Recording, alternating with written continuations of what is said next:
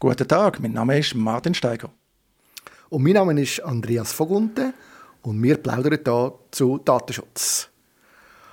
Martin, ich habe äh, auf dem Blog von Adrian Fichter und Patrick Seemann «Das Netz ist politisch» einen Beitrag gesehen über äh, Banking-Apps und Datenschutzerklärungen. Und ähm, ja, sie hat da eigentlich wieder mal recht gut gezeigt, oder, dass man da zum Teil schon ein Problem hat mit Datenschutz bei Apps, wo, wo, man, äh, wo man denkt, das ist eigentlich, müsste eigentlich verheben, klar sein. Aber ähm, es sieht nicht so gut aus, hat es mir gedacht. Ähm, was sagst du dazu? Was hast du dort gesehen? Ja, ich habe den Artikel gelesen, ist wie häufig bei der Adrienne sehr kompetent, sehr ausführlich. Sie ist ja sonst Journalistin bei der Republik, aber veröffentlicht zum Glück auch noch an anderen Orten. Sie hat da wirklich genau unter die Lupe genommen, wie das mit den E-Banking-Apps ist, was da für Tracking drin versteckt ist, hat auch ganz viele Stellungnahmen eingeholt. Aus datenschutzrechtlicher Sicht sehr interessant. Auch die Frage, ja, wie muss man die Nutzerinnen und Nutzer informieren? Wie ist es mit Einwilligungen? Es geht ums Bankkundengeheimnis, wenn da Dritte involviert sind. Gleichzeitig halt wie so häufig die Frage, ja, wie relevant ist das Problem in der Praxis? Im Datenschutzrecht habe ich halt häufig das Gefühl, wir machen ganz viele Sachen, die aber nicht zu mehr Datenschutz führen und wo von denen, die betroffen sind, wo wir eigentlich wollen, schützen vor dem Missbrauch von Daten, nicht angenommen wird. Datenschutzerklärung in dem Zusammenhang, Adrian hat darüber geschrieben, dass die zum Teil aus ihrer Sicht nicht gut verlinkt sind, schwierig auffindbar sind, aber in der Praxis ist doch so, dass eigentlich kaum jemand die Datenschutzerklärungen anschaut. Also das Angebot, sich zu informieren, wird überhaupt nicht angenommen. Den Eindruck habe ich schon auch, aber ähm, wir sagen ja eigentlich auch, oder finde ich auch, wenn wir, wenn wir miteinander reden über das Thema, dass es eigentlich zum Beispiel sinnvoll ist, bei einer Website die Datenschutzerklärung immer auf jeder Seite auffindbar zu haben. Und äh, es ist ja schon so, dass man als, äh, mittlerweile ein bisschen daran gewöhnt ist als äh, Benutzer, äh, dass man dass man eigentlich die immer gerade findet, wenn man sie braucht, oder? Aber du hast natürlich recht, die meisten äh, suchen sie gar nicht. Das ist wahrscheinlich das Problem. Ah, aber könnte es nicht sein, dass, da, dass da die Awareness immer mehr steigt, also dass eigentlich immer mehr Leute äh, sich bewusst werden, dass das eigentlich schon noch interessant wäre und dass sie dann vielleicht ein, zwei Mal eine lesen und nachher finden, oder reinschauen und dann denken, ja, da komme ich eh nicht raus, wenn es dann wieder sein oder? Aber vielleicht geht es ja auch um etwas anderes. Vielleicht geht es ja darum, dass dann, wenn du das Problem hast, wenn du bei etwas das Gefühl hast, es funktioniert nicht so, wie ich möchte, äh, datenschutztechnisch gesehen. Also wenn du ein schlechtes Gefühl hast, dass du dann kannst schauen bei dieser Datenschutzerklärung, dass du sie dann sofort findest. Ich denke, um das geht es, oder?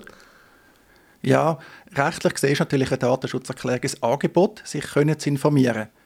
Aber dort ist halt wirklich die Frage, wenn das Angebot nicht genutzt wird, ja, hilft es denn überhaupt? Oder was du jetzt gesagt hast, ja, man sieht das Problem mit dem Datenschutz, könnte eine Datenschutzerklärung nicht nur aus der Kontaktadresse bestehen, wo man sich kann informieren kann, wo man kann hinschreiben kann, natürlich auch auf digitalen Kanälen sagen, hey, hallo, ich würde gerne mehr wissen.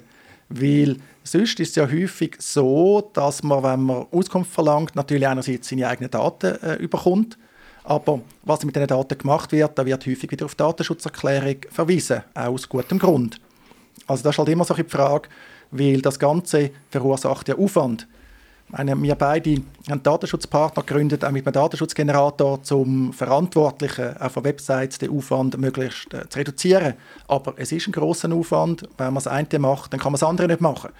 Und dann am Schluss ist halt für mich wirklich immer so die klassische Frage, ja, schützen wir die betroffenen Personen tatsächlich besser oder wer zum Beispiel den Aufwand nicht besser in Datensicherheit investiert? Klar, Datensicherheit gehört immer auch zum Datenschutz, ist ein zentrales Element.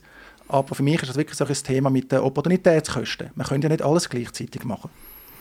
Das sehe ich schon auch so. Aber ich könnte mir vorstellen, eine gute Datenschutzerklärung, die mir ein gutes Gefühl gibt, sage ich jetzt mal als Benutzer, ähm, dass, dann, äh, dass ich dann eher noch davon ausgehe, dass dann auch an dem Ort die Datensicherheit ein bisschen besser im Griff ist. Ich habe natürlich keine Garantie für das, aber was mir eigentlich viel mehr auffällt bei diesen Datenschutzerklärungen, jetzt auch wenn ich sie lese, und ich mache das natürlich auch unserem gemeinsamen Engagement natürlich sehr intensiv, bei, jeder, bei jedem Produkt, das ich neu ausprobiere, und ich probiere viel aus, äh, dort äh, schaue ich immer zuerst die Datenschutzerklärung an und muss auch ehrlich sagen, meistens sehe ich dort Sachen, wo ich denke, uh, das sollte ich glaube nicht machen.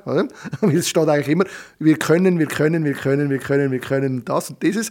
Aber am Schluss machst du halt gleich, weil du einfach jetzt schauen ob die Applikation sinnvoll ist, ob du irgendwo eine Inspiration bekommst für etwas anderes. Vielleicht brauchst du sie sogar nachher. Wenn man aber ehrlich ist, dann verhalten sich die meisten Menschen natürlich genau so, weil die Alltagserfahrung eine positive ist. Nehmen wir jetzt so eine App, äh, E-Banking-App, natürlich sagt man, ja, ich will jetzt eigentlich nicht, dass die Daten andere kennen etc. Aber im Alltag hat das dann zum Glück ja sehr, sehr selten negative Folgen für uns. Oder äh, Adrian Fichter hat am Beispiel die Raiffeisen E-Banking-App erwähnt.